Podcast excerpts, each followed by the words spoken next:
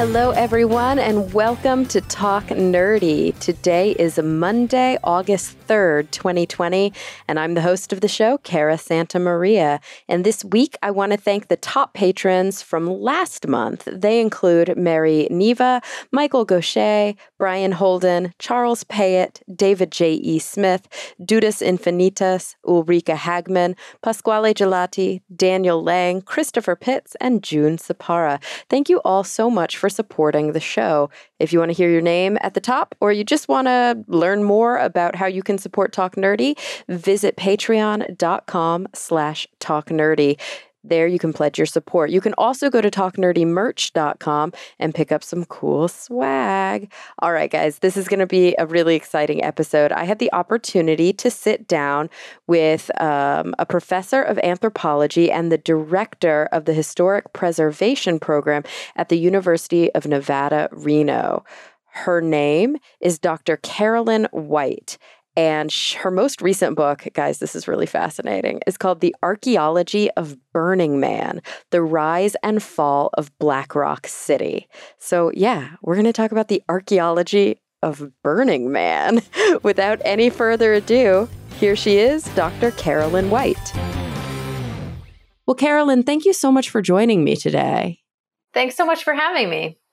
Absolutely. So your book has to be one of the most interesting kind of conceptual books, the most interesting research projects that I've seen come across my desk for sure. And I'm sure you get this all the time, but I have been doing this show now for like 7 years, and I've interviewed a ton of different scientists and kind of academic experts in their fields. And never have we talked about Burning Man.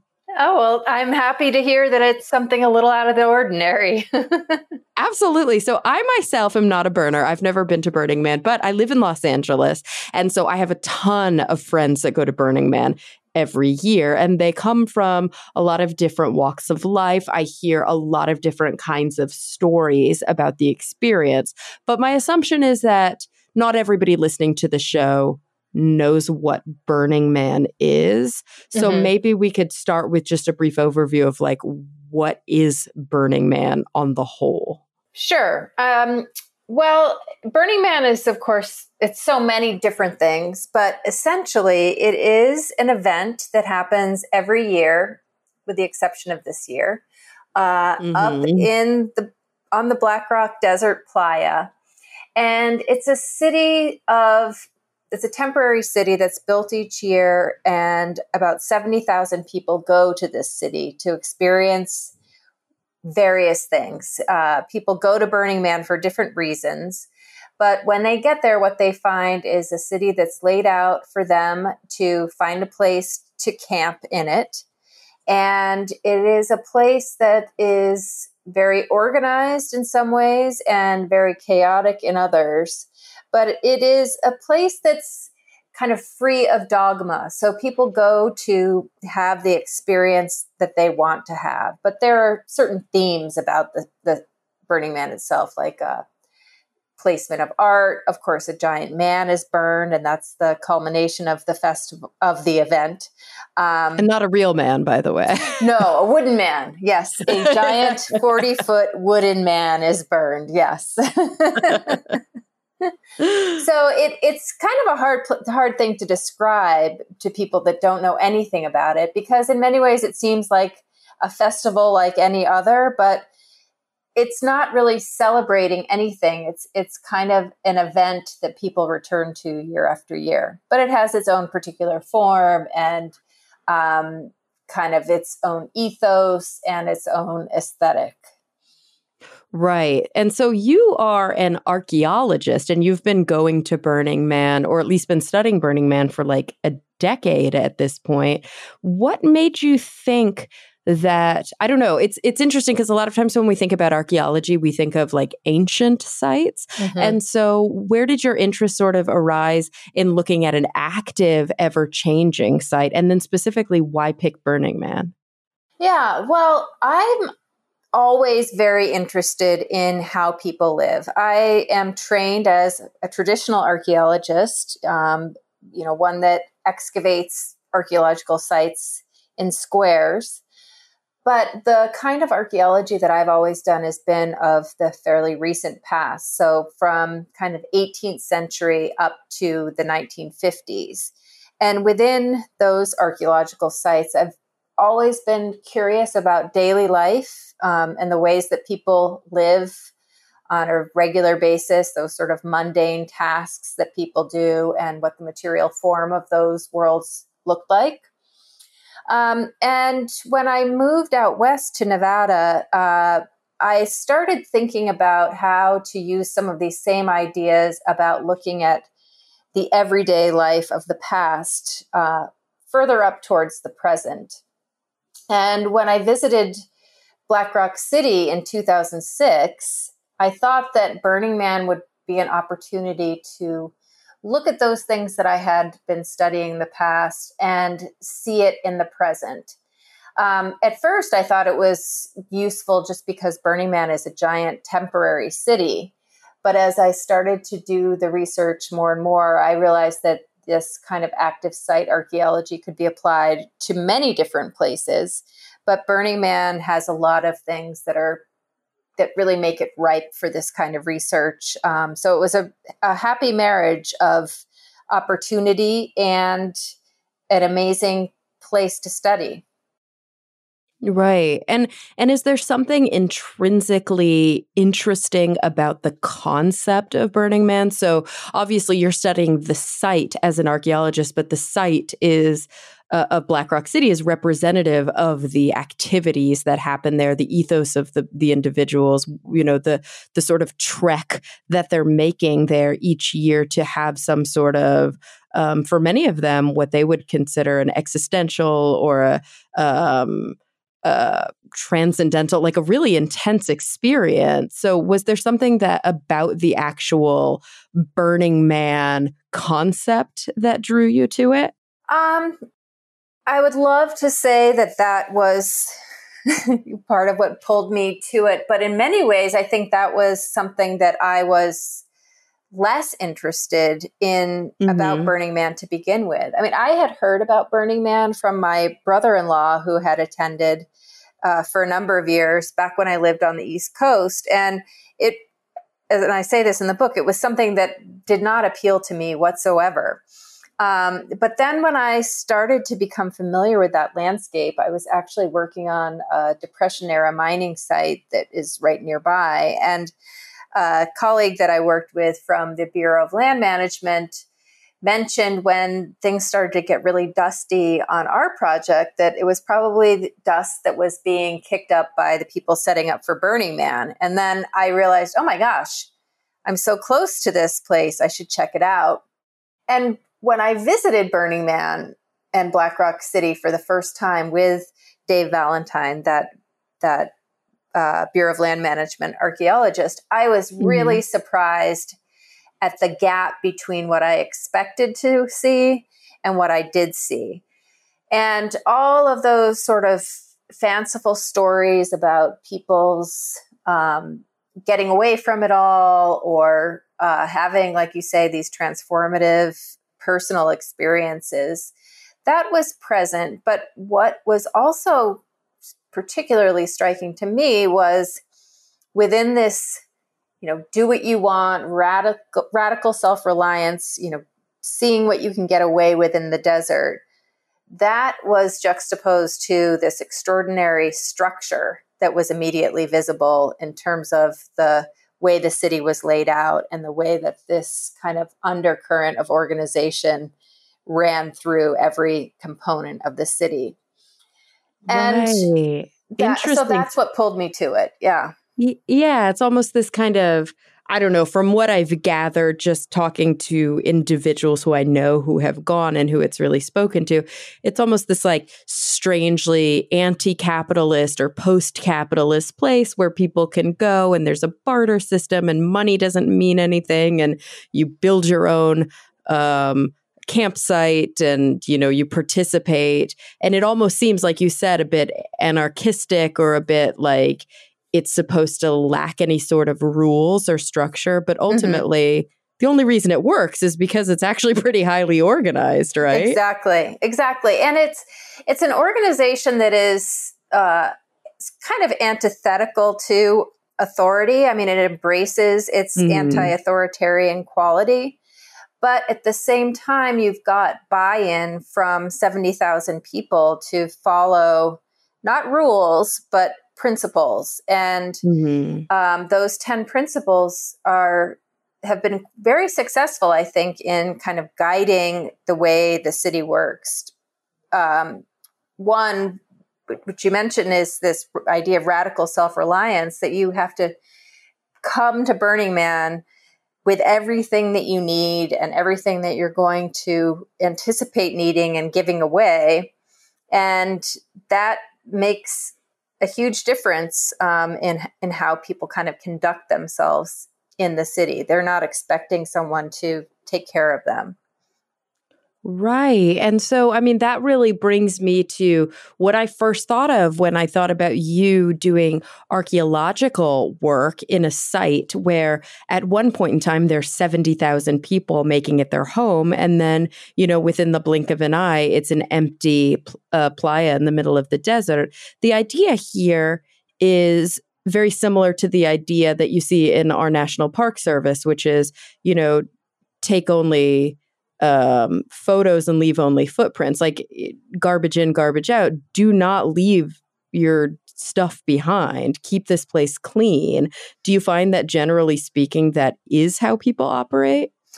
Yes, for the most part. Yeah, Burning Man is one of the 10 principles is leave no trace. And for an archaeologist, that is our worst nightmare, because we rely on people leaving traces, leaving things behind. We study their trash.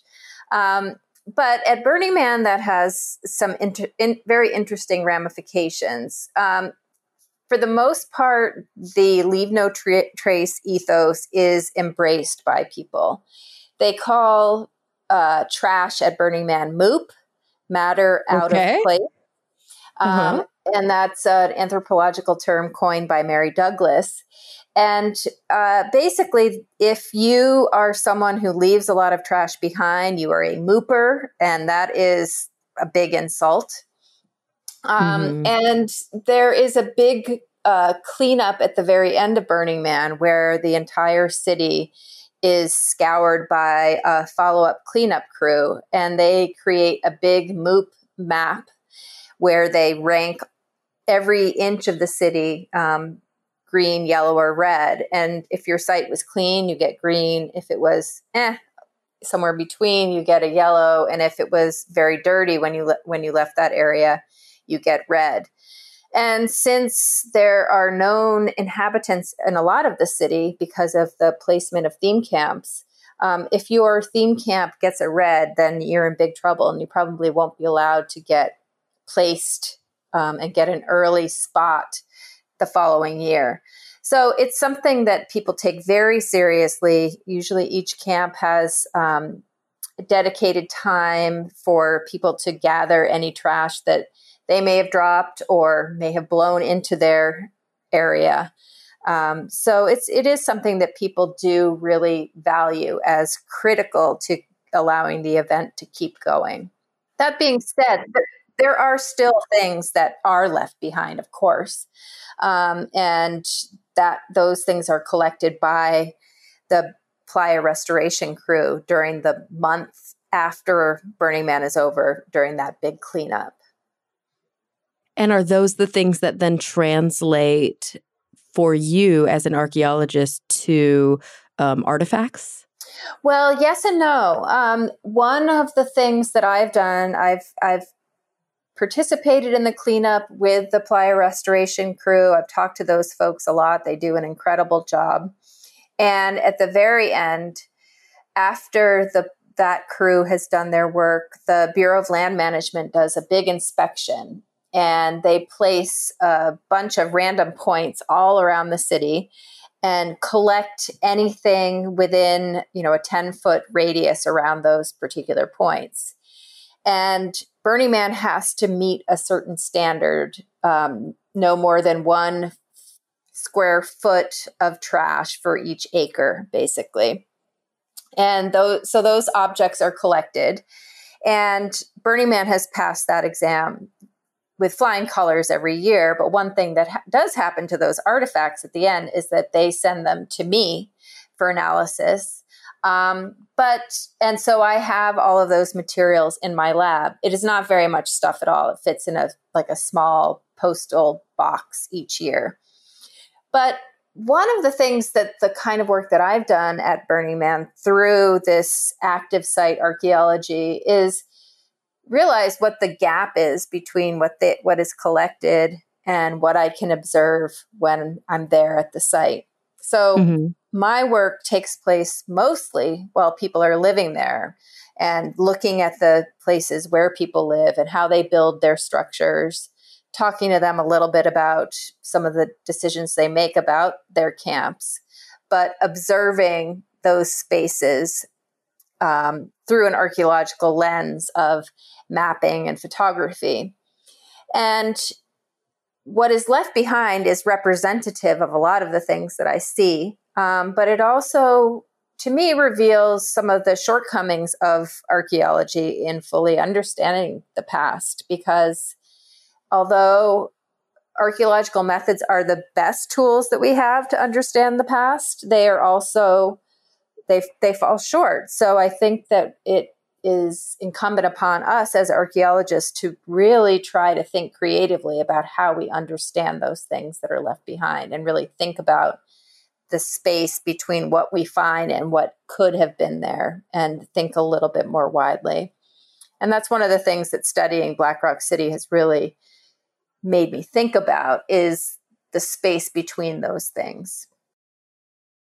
Right, because these artifacts themselves are just simply a fraction of what was. It's a similar issue in paleontology where only a percentage of things will ever actually be preserved. And so then millions of years later, utilizing that as sort of an index of everything that ever was it's wildly, I don't want to say biased, but it's like, it's obviously not representative of the global whole. Exactly. And it can't be. But I think sometimes people have this idea that archaeology is directly uncovering the ways that people lived. And that is a misunderstanding, I think, by the general public, but also a lot of archaeologists get very focused on the things that are left behind and forget to think about the gaps, those big gaps about what is not preserved or how things are changed over the course of time. And also that we have this myth or kind of misconception of the past through the so-called Pompeii promise, that these are worlds that are frozen in time and we're just simply uncovering them. But all the sites, for the most part, unless you're working at a place like Pompeii, which there are just not that many of those. There's Pompeii. Yeah, exactly. Exactly. Well, you can throw in Herculaneum with that, I guess. But all of the sites that we look at are abandoned and people left those places for specific reasons. So we're really seeing the aftermath of the way people lived rather than the ways that they were in action. Yeah, it's interesting. Like it seems like a really important tool to be able to actively observe and then maybe cross-reference your observations with some of the sort of post hoc analyses, like the artifacts that you find after the fact. Is it a type of approach to archaeology that is well received by your colleagues? Is it a field that you see more people kind of finding interest in? Well, yes, I think yes and no. There's this kind of work draws on different ideas that have been around in archaeology for a long time. One of them is called ethnoarchaeology or experimental archaeology, where people do modern experiments to kind of think about the kinds of materials that are found in the past. For example, making stone tools and using them to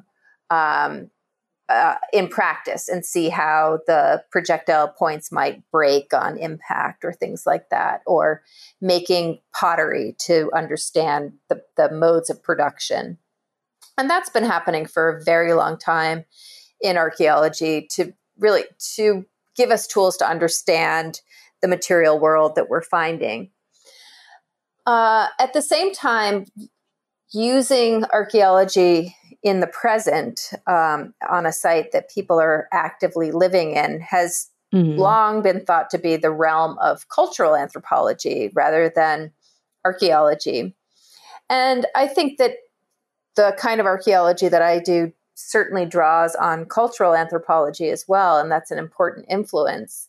But to me, it's the same thing that I do when I'm looking at a site from, 1950 or 1850, thinking about a site that people are using on a daily basis. And so that work falls in the realm of contemporary archaeology, which has gotten a bit of traction in the last 10 years or so, but that is a very new field.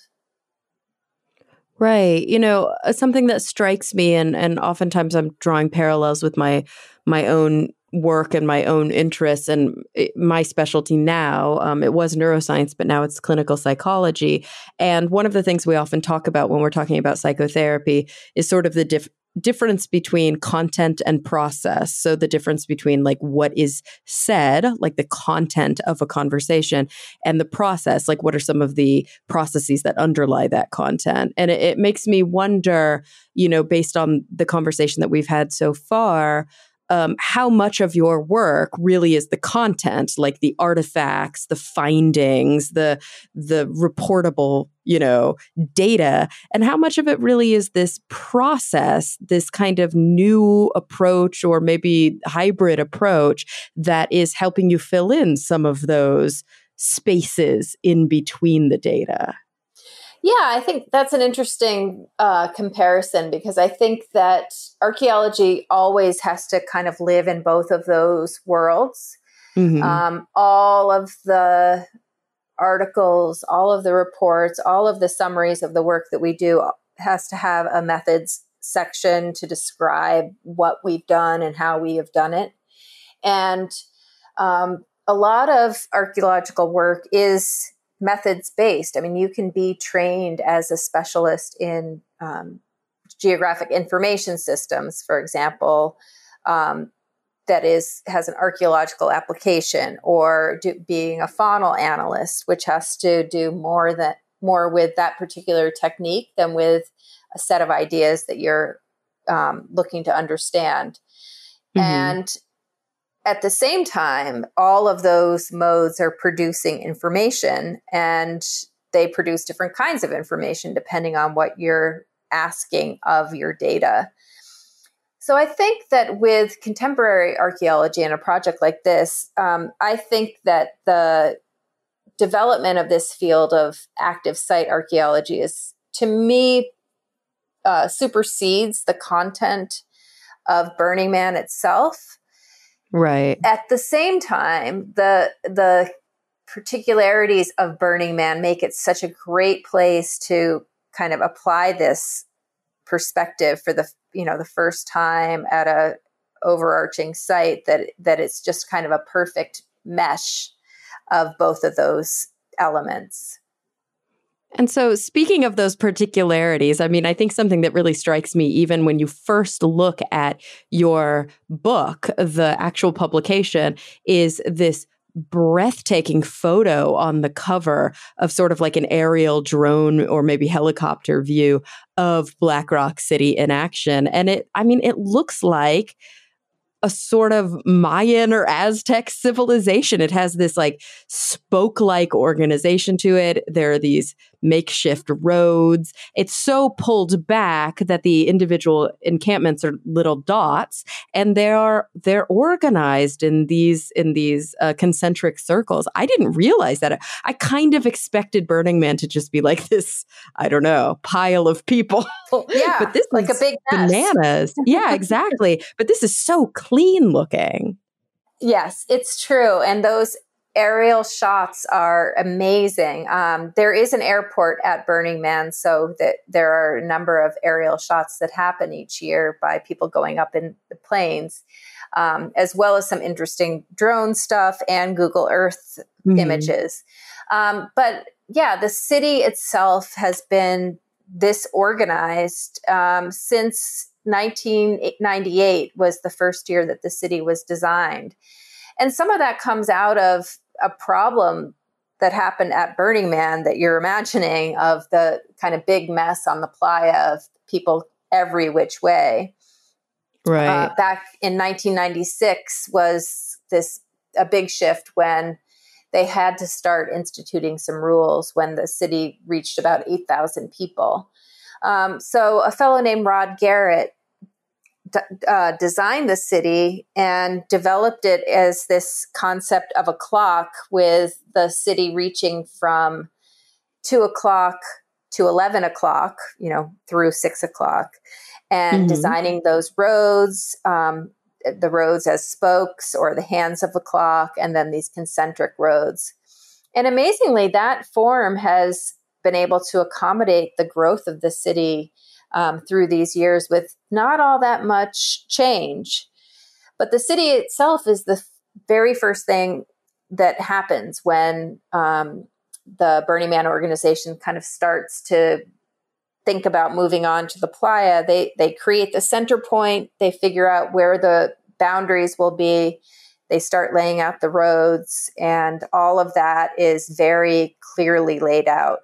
And then the city itself is filled in on the inside. And so is there, a pecking order? How do you know where you get to slot in and set up your individual camp? There is a kind of zoning. If you are a member of a big theme camp or village, you can apply to get placed. That's what it's called, getting placed. And you have to fill out a request that includes what you'll be giving back to the community, how many people you'll be, what the theme is, etc. And if you get placed, then you will be told by the Burning Man organization where in the city your camp will be. So for example, I have camped with the Alternative Energy Zone Village for many years. Shout out to them. They are a wonderfully organized city that has a theme of, well, you guessed it, alternative energy, which essentially means that there's no generators are allowed in the village. And so each year, several months before Burning Man starts, we will be told where the placement is, and then the mayor of the city starts to figure out within that big block, city block is how big that camp, the village is, where the individual camps will be. So there's kind of this secondary organization of that. But then that happens for many, many theme camps. And there's a kind of zoning with quieter camps in the center of the city around, kind of between 5 and 7 o'clock, basically at the kind of bottom of the city. And then the louder camps, like the dance camps or sound camps, are at the edges at 11 o'clock and at 2 o'clock. Right. And so, yeah, that's how those camps get placed. And then after that, it's first come, first serve. So you can camp where there's a space open. Oh, I didn't realize. So yeah, and there's always, I hear about like the big long queue as people are kind of waiting to get in. So they're driving, you know, from all these different urban areas generally to go to this place in the middle of the desert, and they have to leave early so that they can, you know, find their space. Yes. It's kind of a people call it a land grab. That's why, right. Yeah, it's a privilege to get your placement so you don't have to stress out about that. Gotcha. You know, I'm really interested in, through the field work that you've done, what kinds of maybe new understandings or what kinds of areas you've been able to maybe debunk some misconceptions about Burning Man. I guess I would start with saying that I think probably one of the biggest misconceptions, we talked about it a little bit at the beginning, is this idea that it's a sort of anarchistic society. But even beyond that, that people just go there to do drugs. Like, I think that's a common thing that people think when they think about Burning Man, is like, oh, it's like this crazy party in the desert where everybody's just really trashed. Yes, I think that's definitely what most people think about as what happens at Burning Man. And the reality of being there is very different. I mean, one of the things about it to remember is just its sheer size. It is 70 to 75,000 people who are gathered there. And so Burning Man is not one place. It is the size of a city, of a small city. And so you can see kind of whatever you want to see there. Yeah, sure. There are some people that are interested in dancing all night and taking drugs in various ways, but that is not the overwhelming feeling at all of being at Burning Man. There are so many camps that give different kinds of activities away. So from pancake breakfasts, to yoga classes, to contact improv and dance camps, to religious ceremonies of every possible stripe. And there are also many camps that are kind of interested in experimental ideas on the playa, whether it's developing 3D printers or different kinds of alternative energy experiments. And there's also a real sort of spiritual side of Burning Man that is interesting in terms of what people kind of get out of that experience. One of the places that I think is really interesting is the temple. And the temple is placed at 12 o'clock in the clock-shaped city. And that's a place where people go and for kind of quiet, peaceful times. People bring offerings and leave them at the temple. People write things on the temple walls. And then at the very end of Burning Man, that structure is burned also. So it is in striking contrast to the idea of Burning Man being this big, no rules party. And those kinds of things, those kind of quiet, hanging out in the neighborhood ethos is, I think, more prevalent than the kind of party scene, though both are present for sure. Right. And it does seem like even amongst the people that I've spoken to who spend time in Burning Man because of maybe the excitement of the, like you mentioned, the party scene, in addition to the people who are going for a more like contemplative sort of get away from the rat race, like re-find myself, reason, there does seem to be, you're right, this spirituality that runs through it. Like even in those who go to and they take drugs and they have fun, it does seem like psychedelic drugs seem to be the more popular drugs at a place like Burning Man for that reason, right? That there's an elevation or some sort of like spiritual component to it that's really important to people.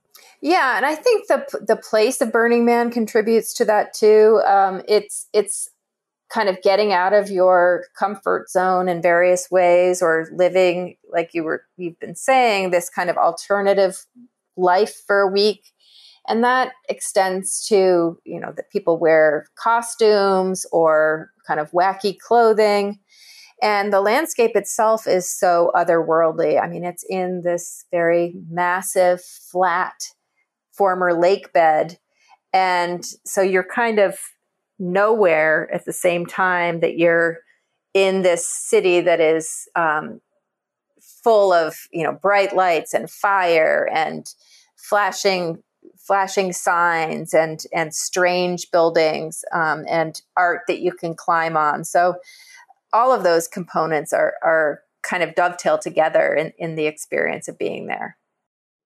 And you talk about, you know, the place itself, the site being this interesting sort of flat riverbed. It's quite barren. It's in the middle of the desert. You know, I often think of it as being maybe a little bit of an oppressive area in terms of like the heat, in terms of the dust. I'm wondering, I'm not really sure even how to ask this question because there's so many components to it, but oftentimes we think about historical archaeology and anthropology, and we think about the far reaches of the planet where our own ancestors decided to venture out, right? We know that we all originate in sort of the belt of life in Africa and ultimately chose, had an interest, or maybe were forced to venture out to these new places.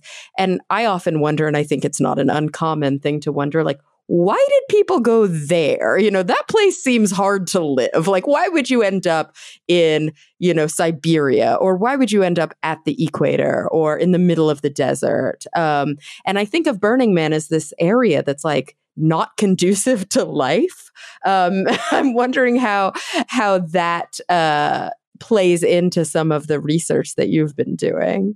Oh, that's such an interesting question because there are so many answers to this. I will start by saying how the reason how it got there to begin with is kind of connected to this idea of it being as far away from everything. And it initially, when Burning Man started, it was the first years that a man was raised. A wooden man was raised and burned happened in San Francisco. And that event started out with Larry Harvey and his friend Jerry James. And they just got together, went to Baker Beach, dragged this big wooden man, also a wooden dog. I mean, it could be called Burning Dog. And they burned a man, and a bunch of people kind of came together. And it was this spectacle and community and all of those things together. So they started to do it again. And then a organization, and I use that term very loosely, called the Cacophony Society, got involved with the Baker Beach Burning Man. And they started to publicize it. And then when Burning Man got shut down by the police in 1990, and the Cacophony Society was interested in doing these alternate zone trips. And they had heard about the Black Rock Desert. So they invited the Larry Harvey and Jerry James to kind of move Burning Man. It wasn't really anything organized at that point, from San Francisco to this really otherworldly place where you could get away with anything. You could shoot stuff. You could blow things up. So this getting away from it all was absolutely critical to its formation. But one of the things that also strikes me about this place is, you know, I got involved with archaeology out in the Black Rock Desert through the more traditional kinds of archaeology. I've been studying Depression-era mining camps that are in existence just to the east of the Playa, and studying an important site that was part of the Oregon and California trails that's just west of the Playa. And those were also terrible places for people. And especially the site that's it's just a stone's throw from where Black Rock City is built every year. They're diary entries from people who had to cross the playa. And they talk about the miles in that area being the longest ones they've ever seen. And that it's an awful, gloomy place. And all of these terrible stories about crossing this barren land with no water, no grass, no nothing. So it's been a place of remote challenge for many years. Yeah, it's such an interesting thing. I mean, it's completely understandable. Let's get out of our normal cities and our dwellings and our air conditioning and our high heels, and let's go to a place that's undeveloped and a place that's as far away from home that's still, I guess, convenient to home. But there is something very strange about the idea of like, let's go someplace where it's just uncomfortable and then try and make it comfortable within the confines and constraints of only being there for a week and then needing to be able to tear down everything we build up. Yeah. Yeah. And I think people also really embrace that challenge of what of still, you know, what you can get away with there. I don't think, you know, these massive, massive bonfires would not be possible in a place that has trees nearby. There are no trees for miles and miles and miles. Don't do that in Southern California. Or exactly. Yeah, the forest. The forestry is going to come after you. Yeah. But also that kind of the starkness of the environment means that color and massive building takes on a very different life out there than it does when you have a backdrop that has a little bit more visual interest. You know, I think that, and we've certainly seen this in recent years with, you know, Instagram and Facebook and other social media, where it's just a very photogenic scene to have someone walking around in their, fake fur top and their massive moonwalker boots and their headdress or whatever it is that they've costumed themselves with. That the backdrop is so neutral and nothing that it makes all of these things kind of stand out. And that definitely contributes to the way that it can be satisfying to be in such an unfamiliar place. Yeah, you're right. It's almost like a strange post-apocalyptic cyberpunk kind of Mad Max aesthetic to it that I think is really attractive to a lot of people. Yeah, and some camps really build on that. There is a Thunderdome at Burning Man that happens every year where you can battle your friend in a showdown, you know, out of Mad Max, the movie. So there's people are really interested in those things. I think also as far as, what people build, it's a very flat, spacious area. So you can take up space and build things at a scale that you just can't in other places. Right. Yeah. And the elements are different there. So you're working within a different kind of creative constraint, which is, I think, a fun challenge for a lot of people, especially those that have more of that kind of engineering interest. It's definitely one of these things where, you know, as an archaeologist, Burning Man and Black Rock City as a whole, I could only assume must inform you in a very special way about what it is to be a modern human, right? We can study active societies. We can study Eastern societies, Western societies across the globe and try to understand more about the way that we live and the way that we interact and relationships and individuality and all of the things that anthropologists really focus on.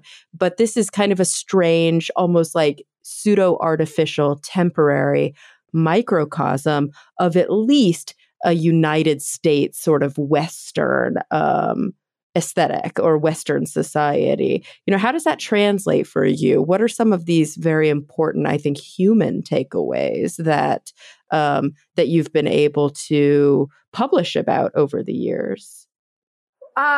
There are so many things at Burning Man that relate to this question. One mm-hmm. of the things that I think has been most interesting is just thinking about domestic space and how people choose to build their homes.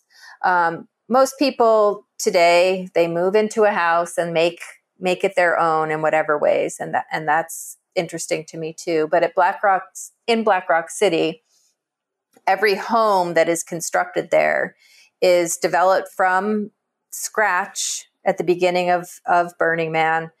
And there you really see what people's priorities are. One of the things that I'm interested in is the way that people kind of create public space and create private space in their homes. And at Burning Man, that's really visible in some interesting ways. So I think one of the things that's so fascinating is the way that that spaces can be used for multiple things. We often think about space as having, a very finite set of functions, and mm-hmm. And now that everyone works from home, we know that that is not true.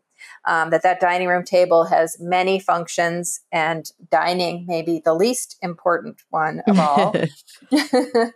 But at Burning Man, public and private is executed in fascinating ways. We have this idea of Burning Man as being so open and free and you can do whatever you want. But I have found that those distinctions between what is public and what is private are in fact quite rigid at Burning Man. So people have their private space that no one is invited into, but they also have a public space that is very public. So those spaces really live at opposite ends of a continuum, and it takes a different form in different kinds of camps. But that's one of the things that I've really focused on in looking at how people live, is where that private space starts, where the public space is, and how public is their private space, how private is their public space. And that's different from one camp to another. There are also interesting ways, I think, that people interact with their environment. That mm-hmm. This is another interesting example of the way people live within the rules that they are given. As we've talked about, people have to bring out all of their own trash. Nothing is allowed to be left on the playa. You're not even allowed to pour gray water onto the playa. So people have all kinds of creative ways of addressing those issues.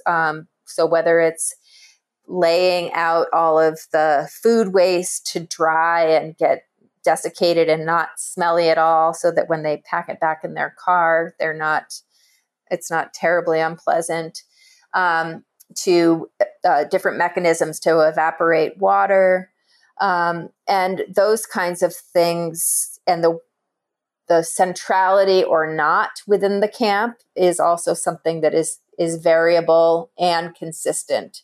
And this is what anthropologists do, right? Is we like to see the ways that people act individually, but we also see the ways that they are acting collectively.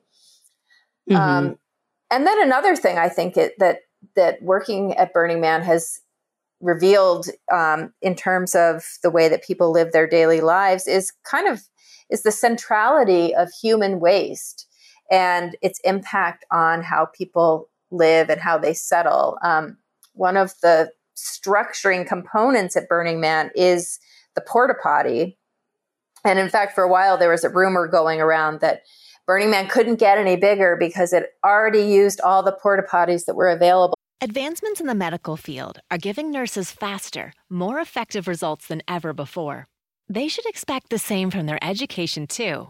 Capella University's game-changing FlexPath format allows you to set your own deadlines and leverage your experience to move faster through your program. So the faster you move, the more money you save. When you're ready, we'll be here. Visit capella.edu for a trial course at no cost to you. Capella University. Don't just learn smarter. On the West Coast. But that's not true, but it kind of indicates how important that is.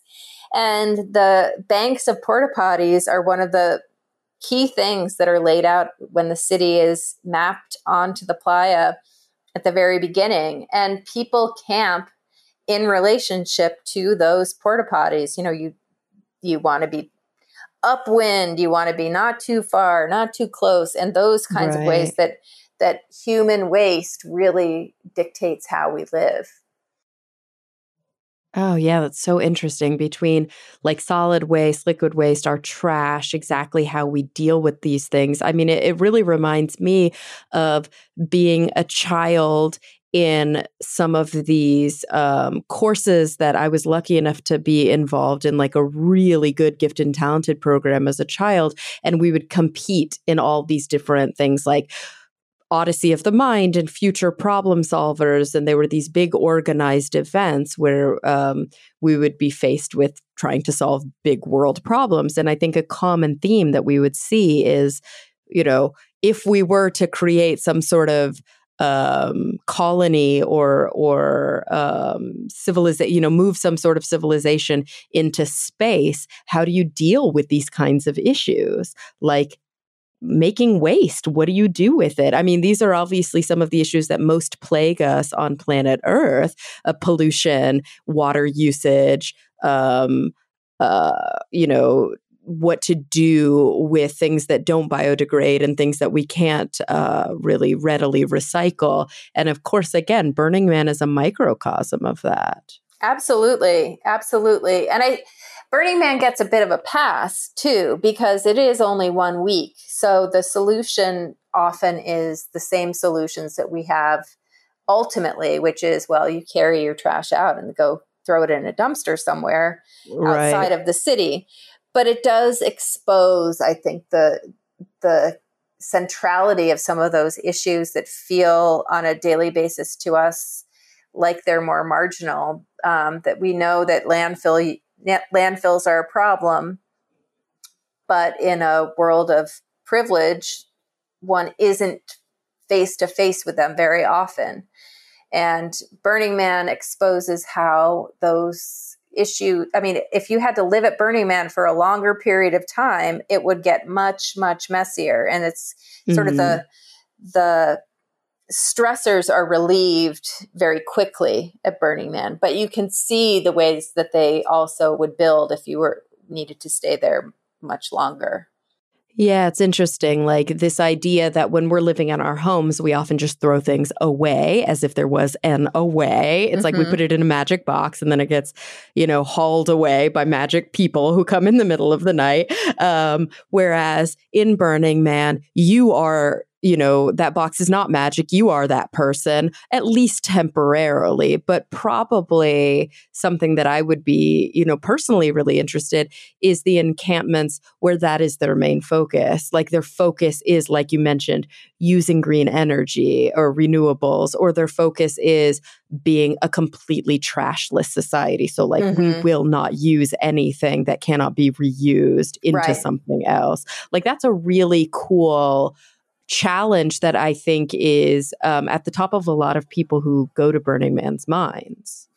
Yeah, I think that is true for a lot of people. And I think the reverse is also true, that it is also a place of tremendous waste where it is an example of, and one of the things that I think about Burning Man is it's this, you know, burning of excess in our culture. I mean, things are literally burned that don't need to be burned. It's sort of for fun and for symbolic value. And in fact, one of the things that you can do at Burning Man is rather, if you have things that are burnable, you can burn them rather than recycle them or reuse them. So I think that you know, the opposite of this truth is also a truth, that it is a place where you sort of see that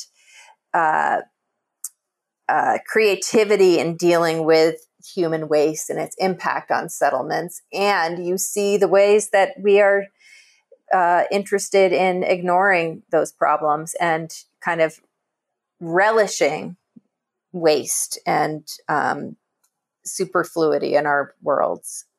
Absolutely. As if just lighting something on fire really does make it vanish. But right. ultimately, as we right. know, you know, it's a massive source of pollution. And that's another kind of archaeological, I guess, artifact, you could say, is that you can see the results of this burning, can't you?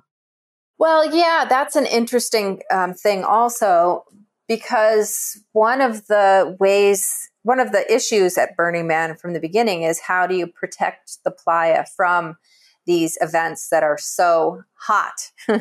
And originally it was basically creating like fired clay underneath the burns. But now they have a pretty sophisticated system of digging out underneath where all of the big burns will happen. And they put in this degraded gravel underneath that serves as a buffer between the very, very hot fire and the playa itself. So archaeologically, we would see evidence of that because it would be different kinds of soils if this place were to be excavated, you know, in however many years. But it is far less damaging to the playa itself than it used to be by digging these holes and putting the degraded gravel in there. And that also allows, like, there's a lot of, there are networks of cables and wires that are part of these massive burns so that the fireworks and the different pyrotechnics can happen before the man is burned. Right. Yeah, it's interesting. It's like an iterative kind of improvement. But then, of course, that causes us to ask that question of like, what is progress and what is improvement? You know, right. If we become better at one thing in an effort to solve a problem, does that not create a completely new problem that now we have to solve? It's such an interesting idea. I mean, it's such a really cool way for you to be doing your academic work and for us to be able to learn more about ourselves really through the work that you do. And I'm just really grateful that you were able to take the time today to share with us some of your findings and some of the insights that you've gathered. And of course, your book obviously houses many more, The Archaeology of Burning Man, The Rise and Fall of Black Rock City. Is there anything, Carolyn, that we didn't really touch on that you think, you know, we would be remiss if we didn't mention? Well, I think one thing about Burning Man that I'll just add here at the end of a very enjoyable conversation is one thing that I have come away from this project with. It is understanding that Burning Man, it gives me an opportunity to see a city and its cyclicality, you know, how it's set up, how people live in it, how they take it down. And it's an amazing place because it's temporary and that it is this massive city that exists for only 1 week each year. But it has also really exposed to me the ways that Burning Man and Black Rock City are also just the same as everywhere else, that we're all living in these temporary structures that are just a little bit less temporary than Burning Man in one way or another. Yeah, you know, if you really like zoom out and look at it from a different time scale, you're so right. Yeah. So Burning Man allows me to see these spaces and really has informed the ways that I see the world and other active sites that I've moved on to study as well. It's kind of all the same thing. It's just happens at a different speed, and that, you know, some places are more temporary than others.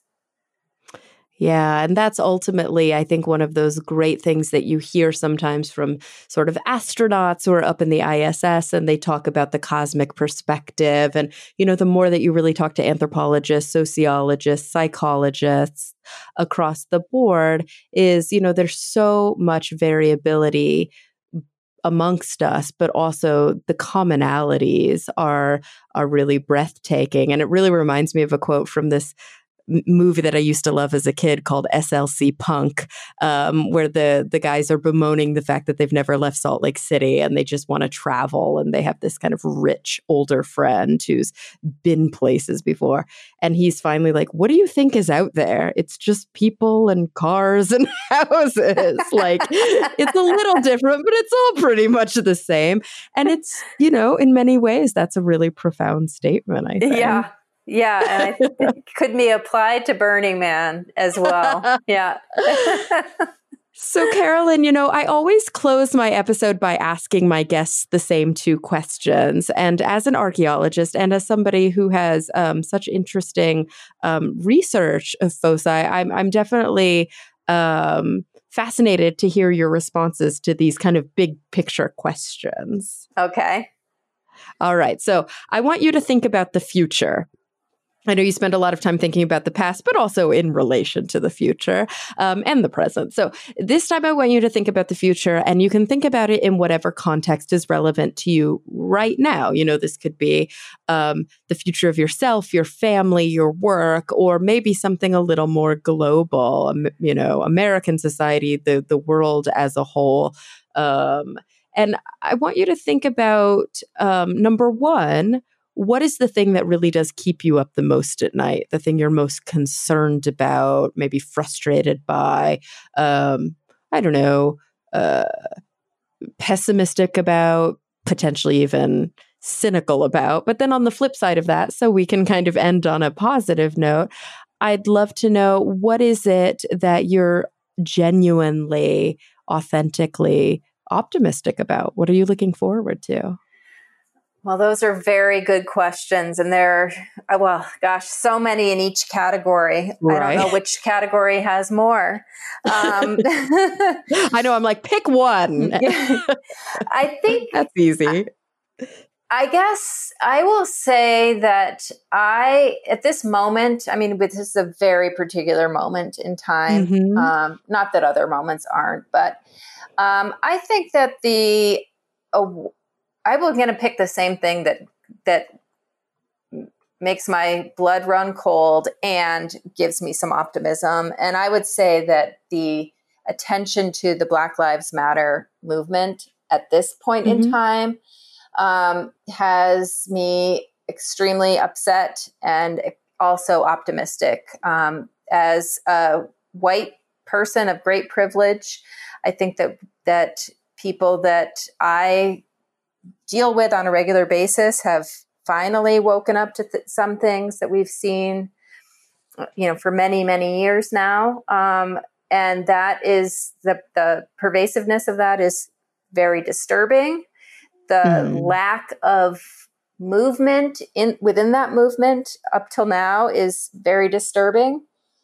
But at the same time, I am encouraged that perhaps it will finally make people make some changes. And so I guess I am equal parts optimistic and pessimistic about that right now. So I am hopeful and very cynical at the same time. So I'm not going to leave you on a totally positive note, because I think that positivity about that makes for complacency. Absolutely. But I have seen people who I never thought would say the words, you know, systemic racism, saying those words. And that gives me some hope. Yeah. I mean, it's been there's like that cautious optimism when you actually do see policy change as a direct result of collective community action. And when you actually do start to see sort of an awareness that individual privilege prevented for so long. But the fear is that the systems are so strong, and the actual kind of concerted effort to repress or maintain those systems has a lot of power, right? Governmental power right now. And so the fear is that without the momentum, this just falls back into that complacent place. And so I don't know, there is a hope that I have as well, seeing that the movement hasn't died, seeing that even in superficial things like my social media feeds, the hashtag is trending every single day, and I'm seeing people posting continuously, and that that does bring me a bit of hope. And you know, I think sometimes the idea that this is it requires generational change. Sadly, that it just doesn't happen fast enough. But I'm very hopeful about even my generation of people in their 30s. But then when I look at people in their 20s and people in their teens, I'm just I'm so incredibly hopeful by how much more aware of LGBTQIA issues, of, you know, trans lives, of ethnic minorities, and the horrific kind of systemic racism that they faced, and just brutality that they face. The fact that these kids, they know it in their bones, and they see the injustice, I think is that to me is what's super, super hopeful. So I'm right there with you. Yeah. Agreed. Yes. Well, Carolyn, this was a really fascinating chat on a topic that I think very confidently say I never thought I would be talking about, especially not to somebody who is an academic. So I am really grateful that you brought this to my attention and to the attention of everybody listening today. Well, it's been really fun to talk to you about it. Absolutely. And everybody listening, hey guys, thank you for coming back week after week. I'm really looking forward to the next time we all get together to talk nerdy. Advancements in the medical field are giving nurses faster, more effective results than ever before. They should expect the same from their education, too. Capella University's game-changing FlexPath format allows you to set your own deadlines and leverage your experience to move faster through your program. So the faster you move, the more money you save. When you're ready, we'll be here. Visit capella.edu for a trial course at no cost to you. Capella University. Don't just learn, learn smarter.